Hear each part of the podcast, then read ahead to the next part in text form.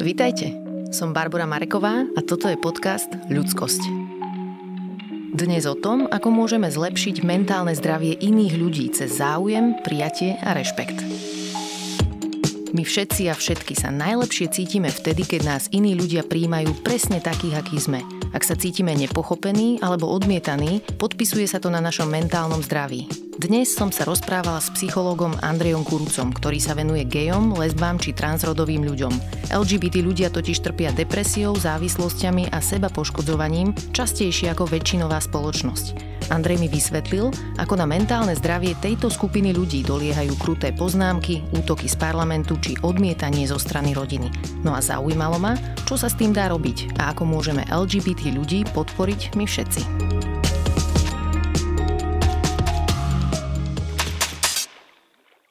Andrej, ty pracuješ ako psychológ v poradni pre el gé bé té ľudí. Opíš mi prosím ťa trocha tvoju prácu. Poskytujeme v poradni psychologické poradenstvo, sociálne poradenstvo a právne poradenstvo. Čo sa týka toho psychologického poradenstva, tak je nás možné kontaktovať vlastne cez kontaktný formulár a mailom. Potom ten prvý kontakt je väčšinou cez mail a tam si buď sa dá dohodnúť buď osobné stretnutie alebo online chat, čiže máme možnosť aj online chatu.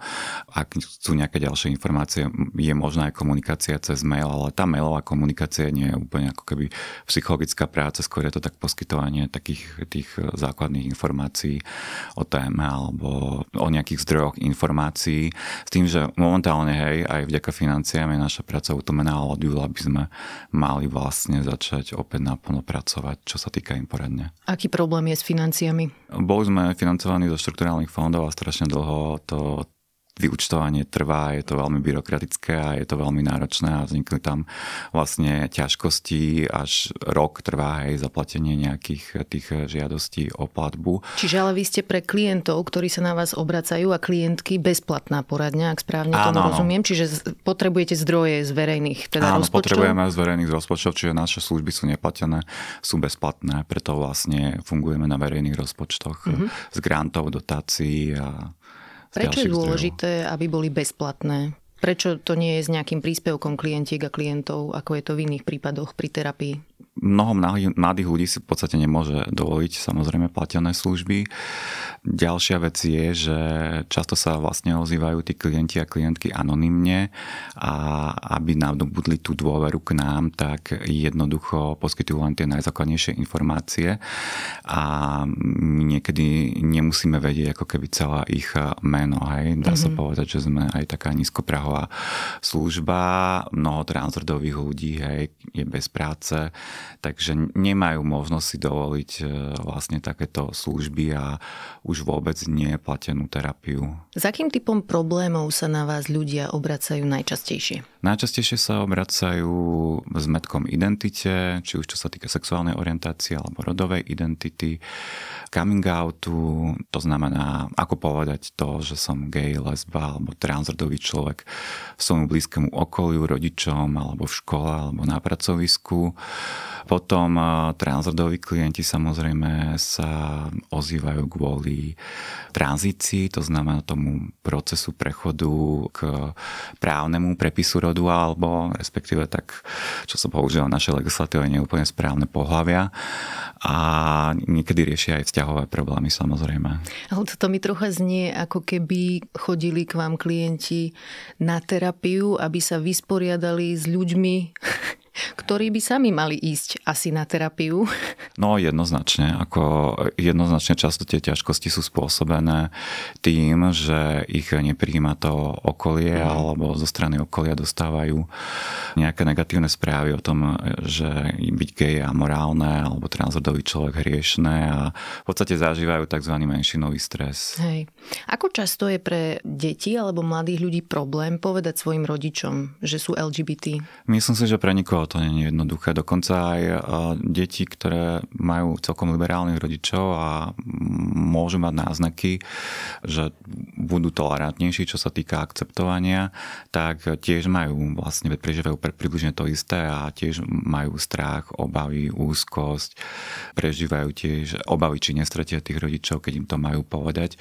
Čiže určite je to jednoduchšie v prípade, keď sú tam skôr zo strany rodičov také tie pozitívne správy vo vzťahu k el gé bé té ľuďom. Hej. Ako vyzerajú také pozitívne správy? Ja napríklad mám dve malé deti a dosť mi záleží na tom, aby jedného dňa, keby náhodou niektorá z nich bola lesba, mám dve dcery, aby sa cítila komfortne, aby mi dôverovala, aby mi povedala bez problému, aby sa nebála mi to povedať. Čo sú také pozitívne signály zo strany rodičov, aby dieťa sa cítilo v bezpečí, keď takéto niečo o sebe zistí a chce to zdieľať? Určite napríklad, keď pozerajú nejaký film alebo seriál, kde sa, ja neviem, dve dievčatá boskávajú, tak že to pomenuje nejakým spôsobom pozitívne, že je to v poriadku, že je to fajn a že ľudia sú rôzni a aj toto je úplne v poriadku a normálne. Nič na tom nie je a možno, že hej, že to býva v istých smeroch ťažšie, ale dá sa žiť úplne normálny pohode život aj, aj takto. V akom veku človek typicky zistí, že je gej alebo lesba? Akože je to zložitejšie a u každého je to veľmi rôzne a jedinečné. U gejov a lesieb ten prvý pocit, čo sme aspoň zisťovali v prieskume iniciatíve Inakosť z roku dvetisícsedemnásť, uvádzali v priemere ten vek jedenásť dvanásť rokov až trinásť a u transrodových ľudí to bolo aj skore okolo jedenásť. Často tie rodové prejavy boli aj oveľa skôr.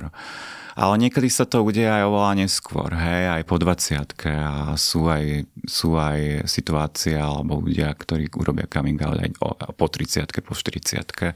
Čiže je to veľmi akože individuálne, jedinečné a toto možno, že je len taký priemer, hej, že okolo toho dvanásteho roku. Hej. Všímam si také príbehy, napríklad americká autorka Glennon Doyle je lesba, ale zistila to až po štyridsiatke, už mala manželstvo, tri deti a prišla na to relatívne neskoro. To sa ako môže stať? Ako je možné, že niekto na to príde vo vyššom veku? Ja si, podľa môjho názoru, teda väčšinou to ten človek nejak cíti už aj oveľa skôr, ale každý ten mladý človek si vybuduje nejakú stratégiu zvládania, hej, tejto situácie, ako prijať alebo ako sa vyrovnať s pocitmi príťažlivosti k rovnakému pohlaviu. A niekedy to býva tak, že to proste vyslovene zatlačia do úzadia, hej, že to proste nie je ich, ich vec. Venujú sa aktívne, hej, svojim nejakým pracovným veciam alebo idú tým smerom, ako im nadiktovala spoločnosť, že malo by to byť tak klasicky heteronormatívne, že žena, muž, manželstvo, dieťa. A v podstate až neskôr si uvedomí, že keď zistí, že to, tomu človeku až tak nevyhovuje, tak ešte neskôr si uvedomí, že, že tých možností je viac a keď sa taká možnosť naskytne, tak potom ako keby po nej skočí. Hej. V jej prípade to bolo tak, že spomínala, že ju ani len nenapadlo, že má možnosť byť lesba, že ona vlastne celý svoj život smerovala tak, ako sa od nej očakávalo, že vlastne si našla vzťah, v ktorom sa cítila fajn, že to manželstvo nebolo zlé, boli aj dobrí priatelia s manželom a fajn si rozumeli a vychovávali spolu deti, ale až keď stretla vlastne svoju súčasnú partnerku, tak zistila, že aké to vlastne je cítiť voči niekomu niečo také skutočné, hlboké, že až vtedy na to vlastne prišla, že si nikdy nedala takéto povolenie sama sebe uvažovať aj týmto smerom.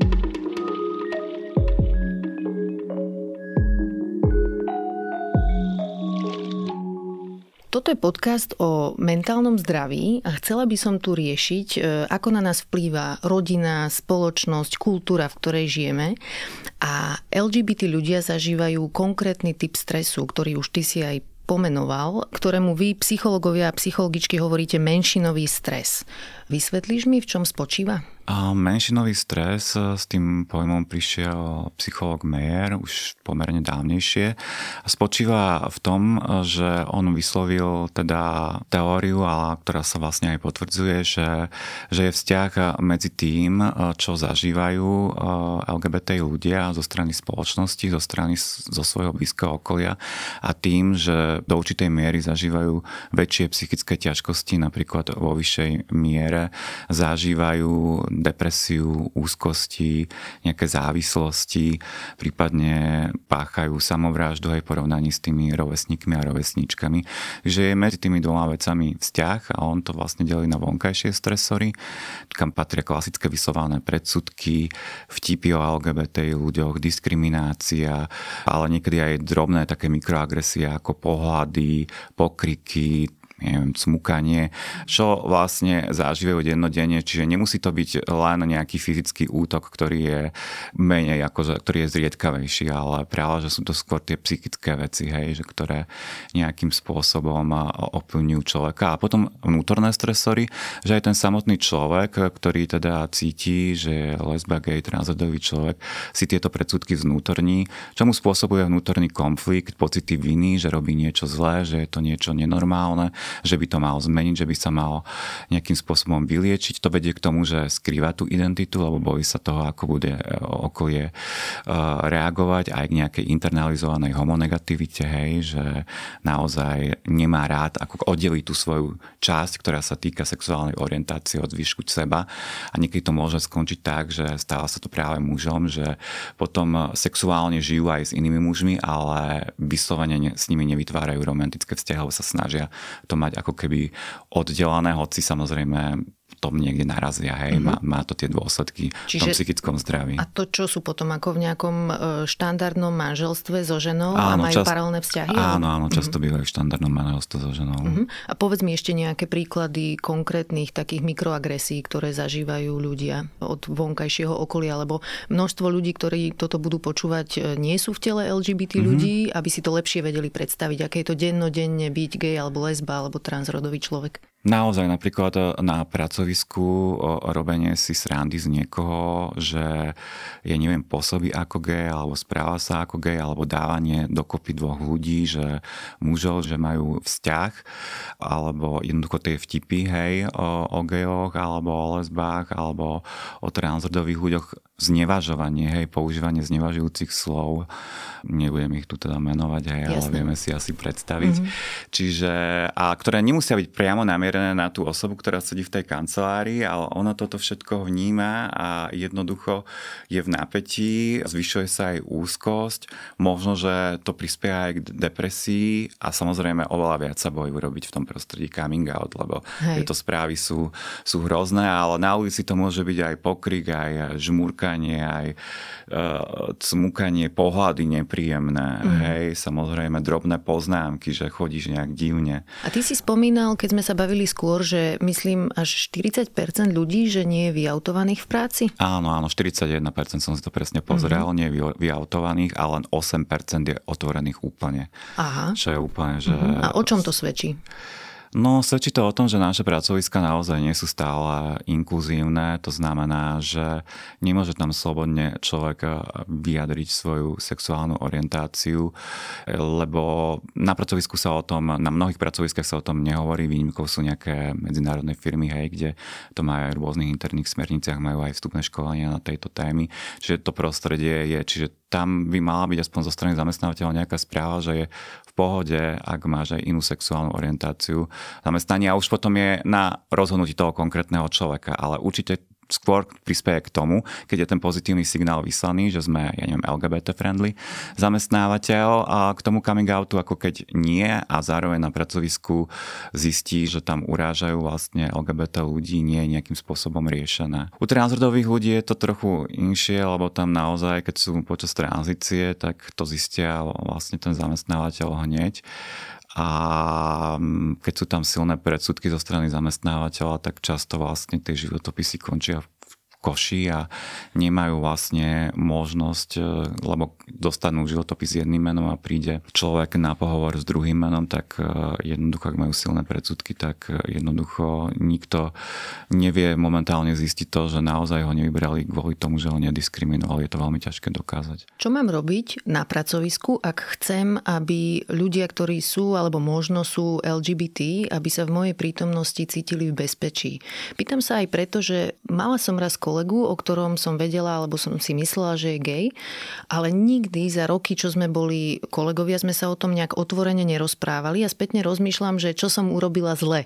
Že možno, že o tom nechcel hovoriť, ale možno som mohla niečo urobiť, aby sa v mojej prítomnosti cítil viac v bezpečí. Takže čo by si mi poradil? A určite sa dajú nejak vysielať signály, hej, že si podporná vlastne aj tejto téme. Už len keby si, ja neviem, tam dala nejaký dúhový oznak, hej, alebo niečo také, alebo spomenula, že, že si bola na dúhovom pochode, alebo že si pozerala takýto seriál a bol tam vzťah, hej, dvoch mužov a bolo to veľmi zaujímavé sledovať a pekné, že sú aj takéto vzťahy. Čiže toto sú všetko tie signály, ktoré tomu druhému človeku povedia, že nebude problém, hej, keď ti povie. Ale je to o tom, hej, že keď sa proste ten človek rozhodne nepovedať, tak nie je úplne ideálne, hej, ho priamo ako keby vyzvať. Dá sa povedať ešte aj to, že keby sa náhodou chcel o niečom porozprávať, že si tu a že je všetko v poriadku, hej, ale v konečnom dôsledku by to malo byť na rozhodnutí toho človeka, ale určite sa to dá podporiť týmito spôsobmi. Mm-hmm. Chcem sa ešte hlbšie porozprávať o tom, aký má teda menšinový stres vplyv na mentálne zdravie el gé bé té ľudí a teraz už ma to zaujíma na tej individuálnej úrovni. Z toho, čo mám načítané, tak tam môže dochádzať dokonca k tomu, že môžu trpieť tzv. Posttraumatickou stresovou poruchou, alebo myslím, že je tam medzi tým aj nejaký rozdiel, že komplexná posttraumatická stresová porucha alebo normálne pé té es dé posttraumatická stresová porucha. Vysvetli mi to trocha bližšie. Samozrejme s tou diagnostikou posttraumatickej stresovej poruchy je to také náročnejšie, ale minimálne môžu vykazovať symptómy posttraumatickej stresovej poruchy. To znamená, keď dlhodobo zažívajú nejaké zosmiešňovanie, zneužívanie, diskrimináciu. Je to niečo, ako keď na vás niekto pácha násilie. Hej. Je to niečo podobné, čo napríklad zažívajú ľudia, keď je na nich páchané domáce násilie a tým, že sa snažia a to môže viesť vlastne k takým ťažkostiam, ako napríklad, že sa úplne vylúčia tí ľudia z toho prostredia, hej, že sa sociálne izolujú, môže to viesť mm-hmm. k sociálnej nejakej fóbii. Ja si pamätám, hej, keď som bol mladý, tak práve to, tie reakcie okolia nepríjemné na môj výzor, lebo som taký jemnejší, taký feminínejší, aj vo výzore možno aj v hlase a viedli k tomu, že som sa úplne sociálne izoloval, hej, že, mm-hmm. že som prestal byť v kontakte s ľuďmi na niekoľko rokov, čo samozrejme má veľmi nepriaznivé dôsledky, lebo človek potrebuje aj tú sociálnu podporu, čiže môže to viesť k tomuto, samozrejme môže to viesť k tomu, že tí ľudia sa snažia na to zabudnúť a potom berú rôzne návykové látky, vo určitej miere alkohol alebo drogu, aby to lepšie zvládli, hej, a zároveň aby lepšie aj zapadli. Potom je to skrývanie, potláčanie, čo samozrejme, keď niečo potláčaš, tak v podstate sa to môže objaviť v nejakých psychosomatických problémoch, žalúdok, bolesti hlavy a tak ďalej, disociácie, čiže oddelíš ako keby čas žiješ dva životy, hej, oddelíš tú časť, ktorá sa týka sexuálnej orientácie od zvyšku, od toho kvázi verejného života v práci, či medzi nejakými priateľmi, čo samozrejme tiež môže viesť k nejakým ďalším psychickým ťažkostiam. Toto je ináč strašne smutné počúvať, lebo v podstate potrebou každého z nás je byť autentický alebo autentická, prejavovať sa voči vonkajšiemu svetu taká alebo taký, ako naozaj som.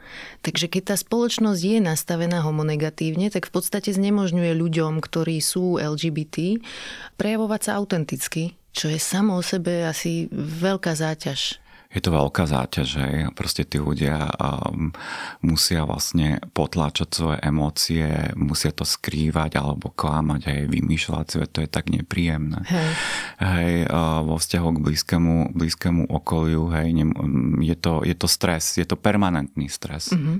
A v súvislosti s tým aj často vidím uh, spomínaný v literatúre termín, že hypervigilance, ako keby prílišná obozretnosť, takže človek, ktorý je vystavovaný týmto stresom, zrejme potom stále vidí niekde nejakú hrozbu, možno aj tam, kde potenciálne nie je. Áno, áno, to tiež označil ako jeden z vnútorných stresorov, že často vlastne el gé bé té ľudia očakávajú tú negatívnu reakciu hej. všade.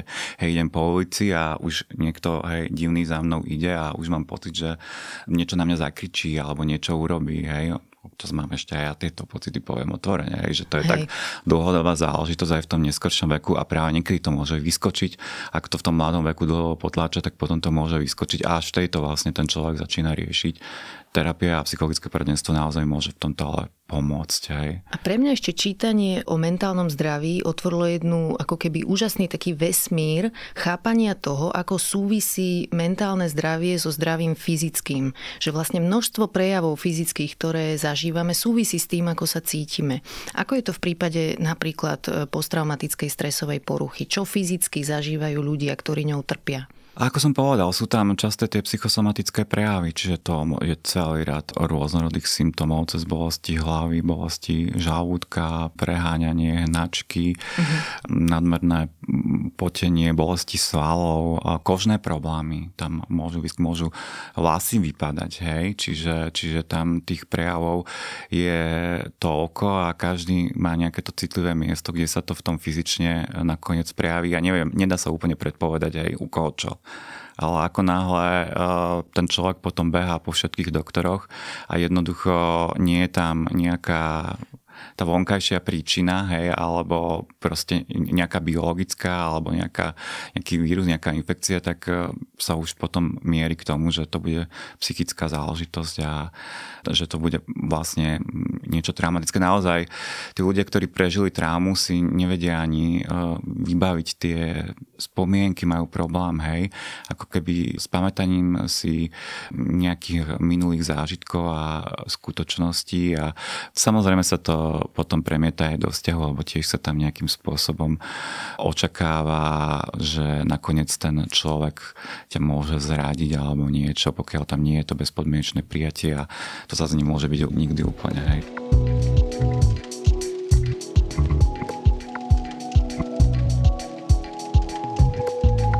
Ako vie terapia pomáhať ľuďom, ktorí majú takéto symptómy?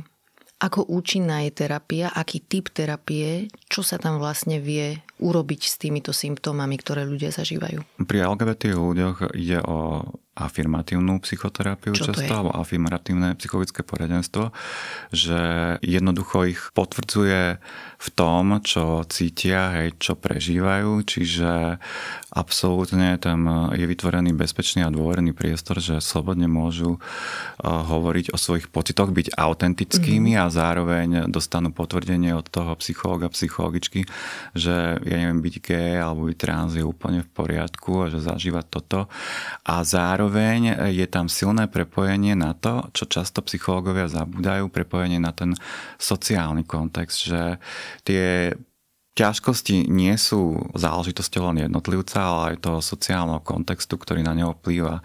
A to je dôležité, aby si ten človek uvedomil, že chyba nie je v ňom, ale chyba môže byť práve v tej spoločnosti a v tom okolí, ktorý má problém prijať nejaké inakosti.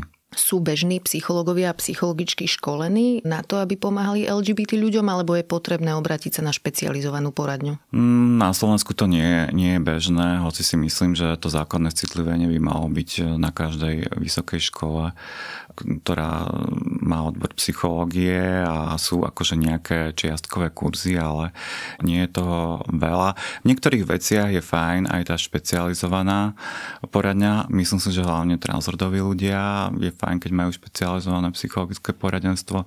Je výhodou, hej, keď je aj ten psychológ a psychologička z komunity, sú aj takí terapeuti a terapeutky, hej, ktorí sú z komunity a tým pádom um, lepšie vedia ako keby porozumieť tomu, ale nemusí to byť aj sto percent.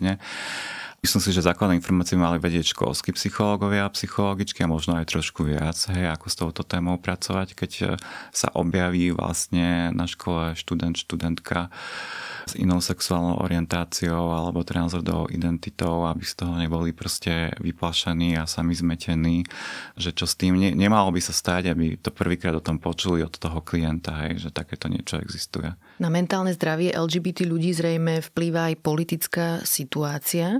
Teraz nedávno bol v parlamente návrh zákona z dielne el es en es namierený proti el gé bé té ľuďom, ktorý síce neprešiel, ale el gé bé té ľudí sa určite dotkol.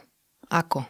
Vnímal som aj na sociálnych sieťach správy, aj v komunikácii s niektorými klientmi a klientkami, ako negatívne vlastne na nich vplývajú takéto, takéto hlasovania. Transrodoví klienti a klientky mali jednoducho strach, obavy, hej, že čo s nimi bude, že čo ak to schvália, že si nebudú môcť zmeniť meno a priezvisko, nebudú môcť žiť v súlade s tým, čo cítia, tak ako to prijali napríklad v Maďarsku, tam sa zvýšil aj počet napríklad samovráž mladých ľudí a samozrejme sa aj u nás zvýšil počet klientely. Momentálne vlastne naplno fungujúca je poradňa Prizma v Košiciach, kde sa vlastne klienti a klientky transrodoví, ale aj lesbigeoví a bisexuálni ľudia môžu, môžu obrátiť a určite je lepšie pred tým, ako prepadnú úplnému zúfalstvu, naozaj sa obrátiť na tú poradňu, ale vplyva to veľmi zle, je to veľmi zlá správa pre nich. Tam bola aj nejaká taká pasáž súvisiaca s deťmi. Nie? Že, a toto musí byť hrozné. To ako mama, keď si predstavím, že by mi hrozilo, že nebudem môcť byť so svojím dieťaťom kvôli svojmu nastaveniu, tak to mi príde hrozné. Toto ako vnímali? Presne, hej, to, to vnímali teda strašidelne, aj ten strach, že čo nám budú odoberať deti, hej, sa hovorilo, že homosexuáli kradnú deti, ale vlastne tu sa proste ide robiť úplne to ako keby o, Opak. opačné, mhm. hej, namiesto toho, aby sa riešila tá situácia, že to dieťa vlastne nemôže mať po právnej stránke dvoch rodičov, lebo tu nie je možná nejaká tá adopcia pármi rovnakého pohlavia. Čiže namiesto toho, aby sa zlepšovala situácia, tak sa ide ešte radikálne zhoršiť a ešte viac ublížiť tým deťom a ľuďom. To je akože absurdné, hej.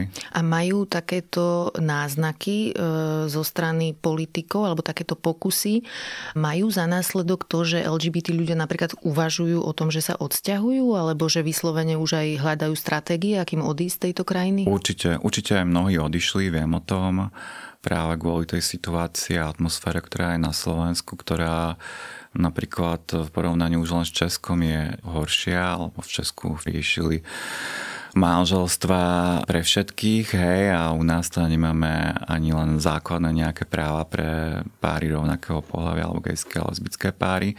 Takže veľa ľudí odchádza buď do Česka alebo do iných krajín, kde jednak v Londýne v pohode môžu byť dve matky na rodnom liste dieťaťa, čiže ak už aj nie, že odísť žiť, ale minimálne porodiť to dieťa do zahraničia, kde na rodnom liste, hej, alebo v Rakúsku, kde na rodnom liste môžu byť zapísaný o dva rodičia a vtedy je naozaj oveľa komplikovanejšie. Aha, čiže keď porodím v Rakúsku, môžem Áno. si zapísať dieťa, keď som Áno. lesba, môžem si zapísať dieťa do rodného listu spolu s matkou, Áno, ktorá je moja partnerka? Áno. Wow, to som nevedela. Myslím si, že aj v Anglicku to tak je. Uh-huh.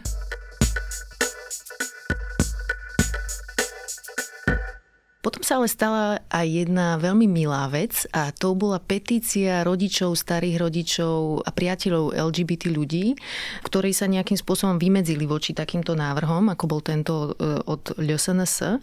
A pre mňa tam vznikla taká zaujímavá otázka, že prečo rodičia, starí rodičia a priatelia neprišli s takýmto niečím skôr, lebo tá nálada v spoločnosti je už dávnejšie, do istej miery homonegatívna. Prečo sa až teraz odvážili rodičia rodičia, starí rodičia ozvať a zastať sa svojich detí alebo vnúčat? A ja som povedal, že táto iniciatíva začala už vznikať skôr, hej, pred týmto pokusom, hej, zmeniť ústavu, že tí rodičia sa začali postupne formovať, lebo zistili, že je niečo takéto ako rodičovská podporná skupina alebo združenie, ktoré bude poskytovať vlastne nejakým spôsobom informácie, skúsenosti iným rodičom, ktorí s tým bojujú. Veľmi, veľmi dôležité, ale ktorí zároveň ako taký spojenci sa zastanú, hej, ich detí, ich vnúčat, ich blízkych ľudí, ale celej el gé bé té í komunity. A prečo na Slovensku je to tak, akože boli v minulosti pokusy, hej, rozbehnúť rodičovské podporné skupiny, ale nebol až taký záujem. Myslím si, že tak ako vo všetkom na Slovensku trvá dlhšie, tak aj tu trvalo dlhšie, že kým viacerí rodičia, hej, dospeli k tomu bodu, že, lebo aj oni si prechádzajú istým coming outom, mm-hmm. že aj verejne, hej, sa prihlásia k podpore, hej, ľudských práv el gé bé té ľudí a podpore, podpore svojich, svojich detí. A to tiež chce akože určitý čas a zdá sa, že tu teraz dozrel ten čas, kedy viacero ľudí ako keby sa dalo dokopy a mali vlastne tú silu založiť niečo také a venovať sa tomu a myslím si, že toto je veľmi dobrá cesta k tomu, aby prišlo k zlepšeniu situácie. Ten dôvod, pre ktorý mi prišla tá petícia taká efektívna alebo taká silná, je ten, že častokrát naratív vo verejnom priestore je nastavený tak, že sú tu nejaké tradičné rodiny a potom nejakí el gé bé té ľudia, nejakí jednotlivci a jednotlivkyne, ale zrazu boli el gé bé té ľudia zasadení do rodín, že tam sú staré mamy, rodičia, proste širšia rodina, ktorých sú oni súčasťou, že ste tu proste s nami, ste naše rodiny, naši priatelia a my si vás nedáme. Bol to veľmi silný signál. Ako to vníma el gé bé té komunita, keď sa takéto niečo stane? Cítia tam nejakú nádej, že už sa nás zastane väčšinová spoločnosť, keď už sú toho schopní starí rodičia napríklad? Myslím si, že určite, určite je to väčšia nádej pre el gé bé té ľudí, ak sa ich okolie aj najbližší zastávajú a ak majú snahu riešiť to aj verejne.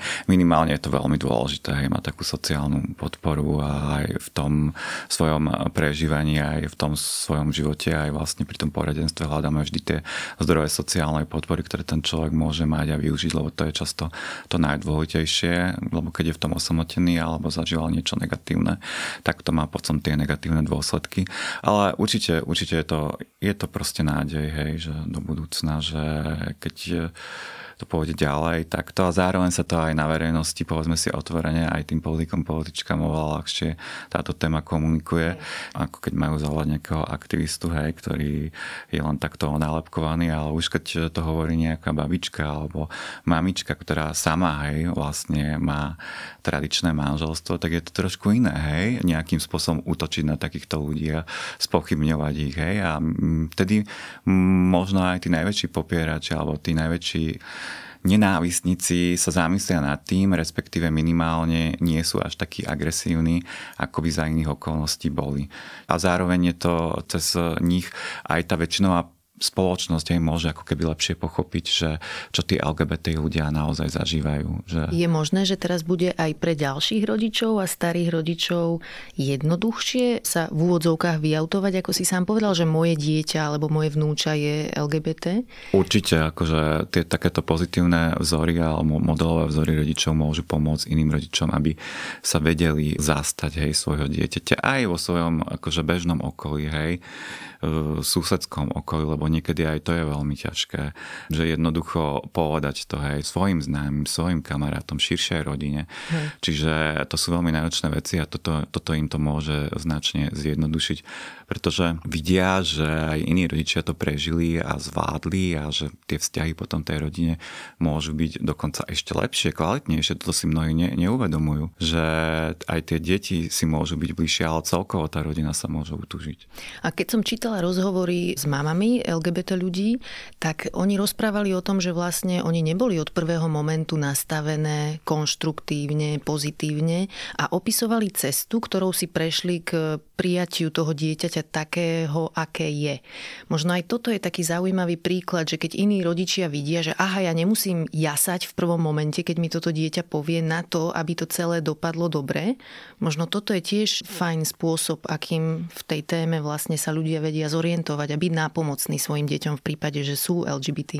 Určite, určite. Myslím si, že žiadny rodič neskáče asi jeden päťdesiat metra, keď, keď sa mu dieťa zdôverí aj s novou sexuálnou orientáciou. Aj keď možno nereaguje negatívne rovno, ale aj tak to v sebe rieši, hej, a možno trpí a, a hľadá si informácia a spracováva to. Čiže, čiže určite to nie je tak, že vrhneme sa a milujem ťa ako hej, v niektorých tých severských filmoch, a kde to možno naozaj tak autenticky pri tých rodičoch je, ale tým, že naozaj nikde nedostávame informácie o tomto.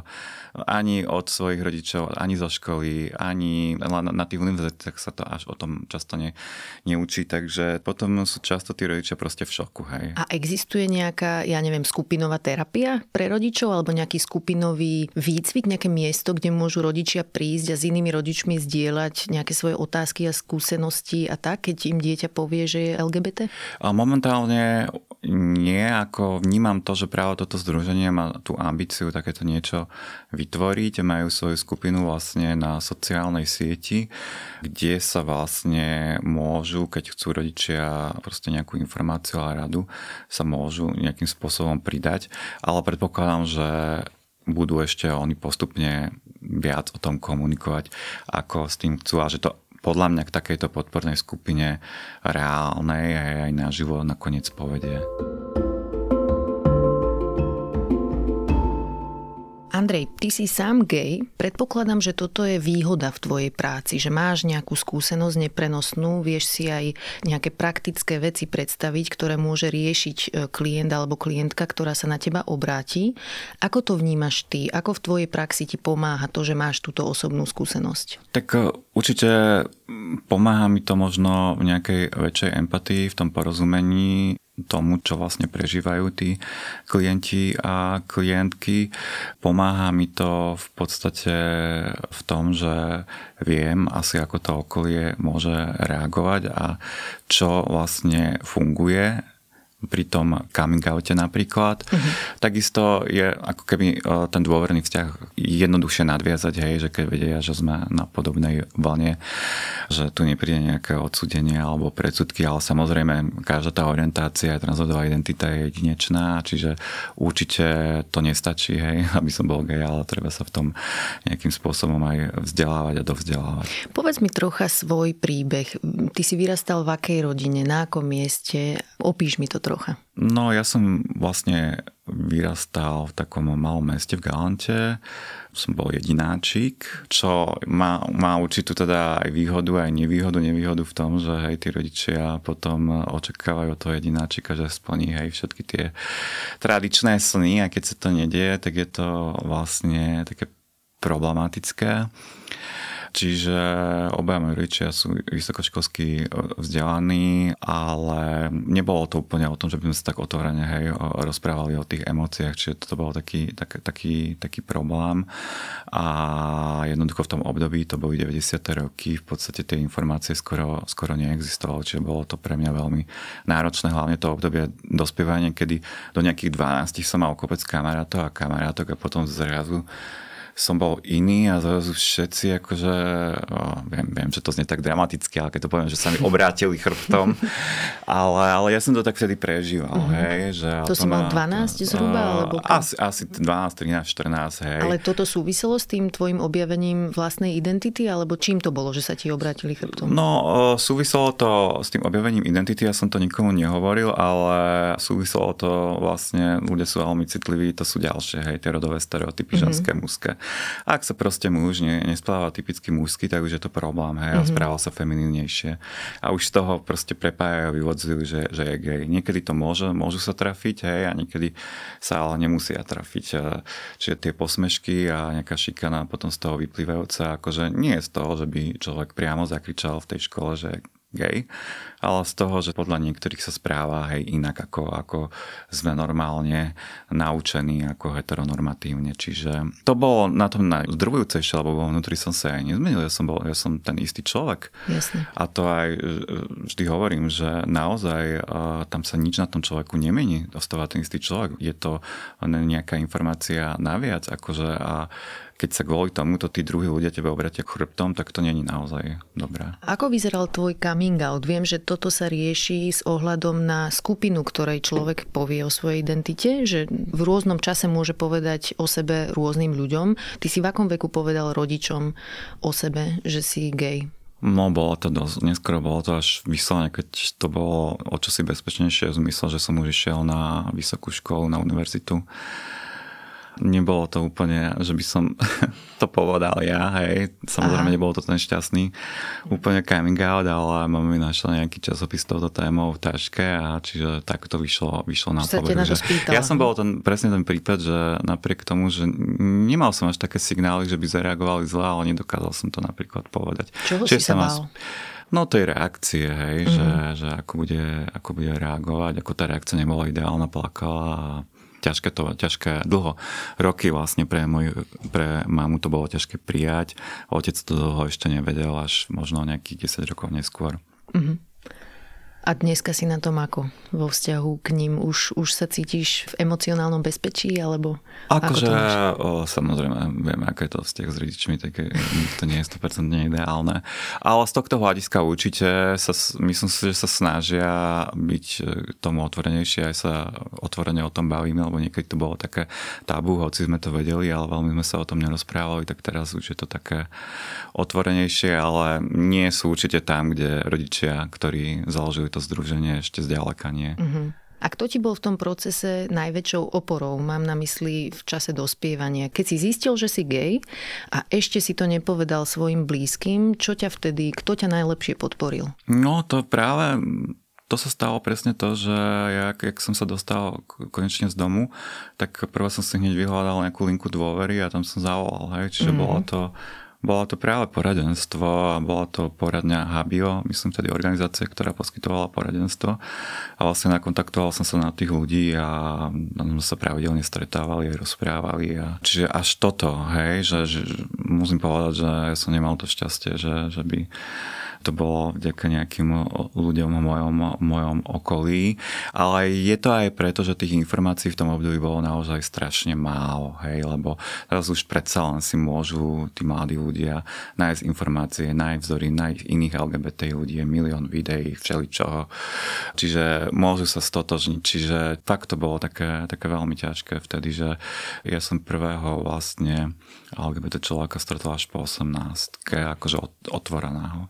Je toto pre teba dôvod, pre ktorý si sa stal psychológom, pre ktorý pomáhaš teraz ty ďalším el gé bé té ľuďom? Určite. Ja si myslím, že je to jeden z tých dôvodov, prečo som si povedal, že to takto by nemalo byť a že je dôležité ľuďom pomôcť, aby mali tú možnosť, hej, obrátiť sa na niekoho a získať tie informácie, lebo to je úplne najhoršie, tá sociálna informácia bez informácií, bez akejkoľvek podpory. To potom naozaj vedie k tým ťažkým psychickým záležitostiam. Je nejaký príbeh z tvojho života, ktorý zvykneš hovorievať svojim klientom dnes? Je nejaká taká situácia z tvojho života, ktorá je podľa teba nápomocná, že ju často spomínaš v terapii? Húha, tak to si ma teraz zaskočila.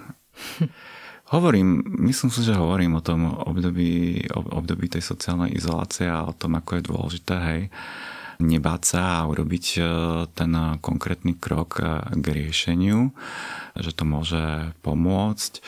Ja som potom vlastne, dá sa povedať, celý čas už bol taký otvorený, hej, vo vzťahu k ľuďom, aj čo sa týka vysokej školy, aj čo sa týka práce, akože... Čiže asi toto, hej, že dôležité je nebáť sa a ísť si za tým, hej, čo cítime. Pomáha ti v nejakej reflexii seba a okolia samozdelávanie sa, samoštúdium? Aké typy kníh, akú literatúru čítaš alebo aké kanály sleduješ? Čo ti pomáha, aby si sa v tom vzdelával? Tak čo sa týka tejto témy, tak väčšinou je tá literatúra zahraničná, aj v slovenčine až to veľa neexistuje, čiže sú to zahraničné knihy o el gé bé té poradenstve afirmatívnej psychoterapii, potom sú to nejaké webináre, hej, na túto tému zahraničné, takisto sú aj také, niekedy si fakt vypomáham blogmi, väčšinou sú to americkí psychológovia a psychologiči, ktorí sú tiež gejovia a lesby a proste nejakým spôsobom opisujú tam to, ako pracujú s el gé bé té klientmi a klientkami, a to je fakt také praktické, čiže takéto veci. A čo umenie alebo vyslovene popkultúra, ktorý film máš rád, kde sú protagonisti alebo protagonistky lesby alebo gejovia? Ktorý seriál, ktoré, čo v telke alebo ja neviem, na Netflixe, čo máš rád, ktorý film? Fúha, tak akože toho bolo viac, povedz, čo príklady. Som mal rád. Uh, určite, čo na teba tak pozitívne vplyvalo? Akože určite, čo sa týka seriálu, tak super je Sex Education, neviem, uh-huh. či to poznáš. Že, že Mám tam, to na shortliste. Áno, áno, čiže tam vystupuje vlastne chalan, ktorý je gej a ešte je vlastne aj černoch, čiže ako keby je tam to ešte viacnásobné znevýhodnenie uh-huh. a rozprávajú sa tam o všetkom vyslovene otvorenia a sú tam aj lesbické vzťahy a je to veľmi otvorené aj po tej sexuálnej stránke, čiže že to je podľa mňa výborné, že keď mm-hmm. chce niekto niečo autentické, tak toto by si mal pozrieť. Čo sa týka tá coming outu, tak určite hej, sú aj nejaké klasické staré firmy, ktoré som vlastne spomínal, že čo mňa tak oslovilo, keď som mal asi takých pätnásť, že na es té vé dva dávali nemecký film, ktorý sa volal Coming Out, a to bolo úplne že šok, že niečo také vidieť v televízii. To bolo asi prvýkrát, keď sa mi podarilo s niečím takým identifikovať. Videl som to v tálke, že boli tam takí ľudia, boli tam zobrazený gay bar, bolo tam všetko, bolo to... No ja som, ja som úplne, že bol mimo z toho vtedy. Toto je to, že som si minule uvedomila, keď som videla nejaký film, kde boli lesby, že celý svoj život vidím vo filmoch bežne nejaké romantické vzťahy a sexuálne scény, ale že to vlastne nikdy neboli lesby alebo gejovia.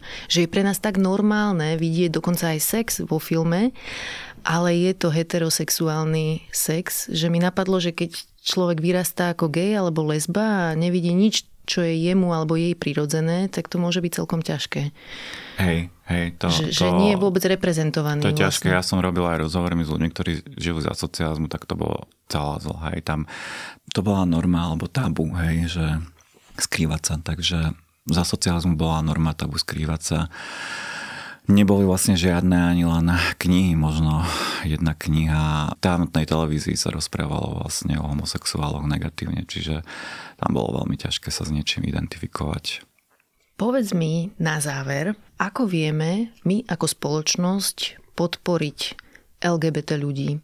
Ako vieme zabezpečiť, aby sa cítili v emocionálnom bezpečí, aby sa tu cítili dobre? Čo môžeme urobiť my, ktorým na tom záleží? Určite je fajn, keď podporíte nejaké iniciatívy, ktoré súvisia so zlepšením života el gé bé té ľudí, ako napríklad ten otvorený list poslancom a poslankyniam, alebo bol ďalší otvorený list psychológom, psychologičkám a psychológom, aby jednoducho aj tá ich prax bola nezraňujúca, ale pomáhajúca.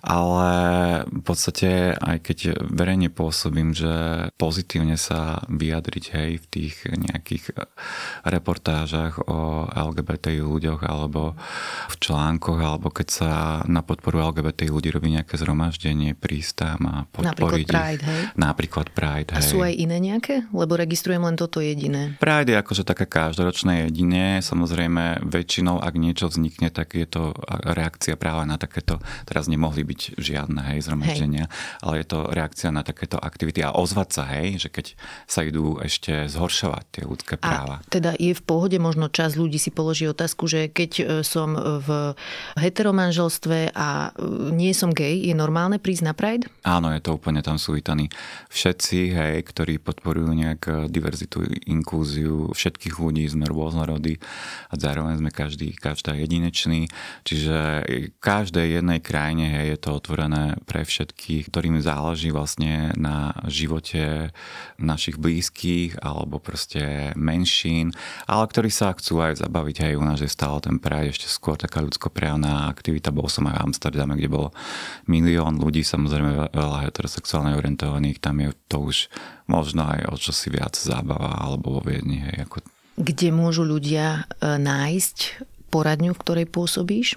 poradňa, v ktorej pôsobí, môžu nájsť na stránke imporadňa bodka es ká, tam máme vlastne kontaktný formulár.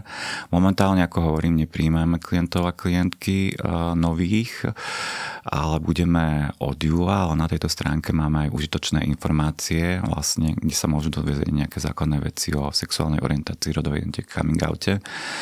A vlastne naša poradňa je na Rajskej štyri. Fajn, tak ďakujem veľmi pekne, že si tu dnes bol so mnou. Rozprávala som sa s psychológom Andrejom Kurucom. Ja ďakujem veľmi pekne, Barbora, za pozvanie. Ďakujem, že ste počúvali podcast Ľudskosť o vplyve rodiny, spoločnosti a kultúry na mentálne zdravie a teším sa na vás o týždeň. Nová epizóda vychádza každý štvrtok a nájdete ju na podcastových platformách Google, Apple, Spotify alebo aj na stránke es em e bodka es ká. Na výrobe tejto epizódy som spolupracovala s Janou Maťkovou a moje meno je Barbora Marková. Ak mi chcete napísať, budem sa tešiť a moja adresa je ľudskosť zavináč es em e bodka es ká. Ak sa vám podcast páči, môžete ho ohodnotiť a svoj komentár môžete pridať aj v podcast podcastovom klube denníka Sme na Facebooku.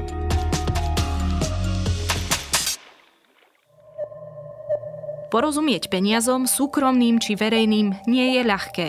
Určite nie pre každého a podľa výsledkov prieskumov napríklad o finančnej gramotnosti s tým má problém naozaj veľa ľudí. Vieme to aj my v Indexe, štvrtkovom podcaste denníka Sme, v ktorom sa ekonomické súvislosti a trendy snažíme vysvetliť. Moje meno je Nikola Bajánová a Index nájdete vo všetkých podcastových aplikáciách, ako aj na webe denníka Sme, sme bodka es ká.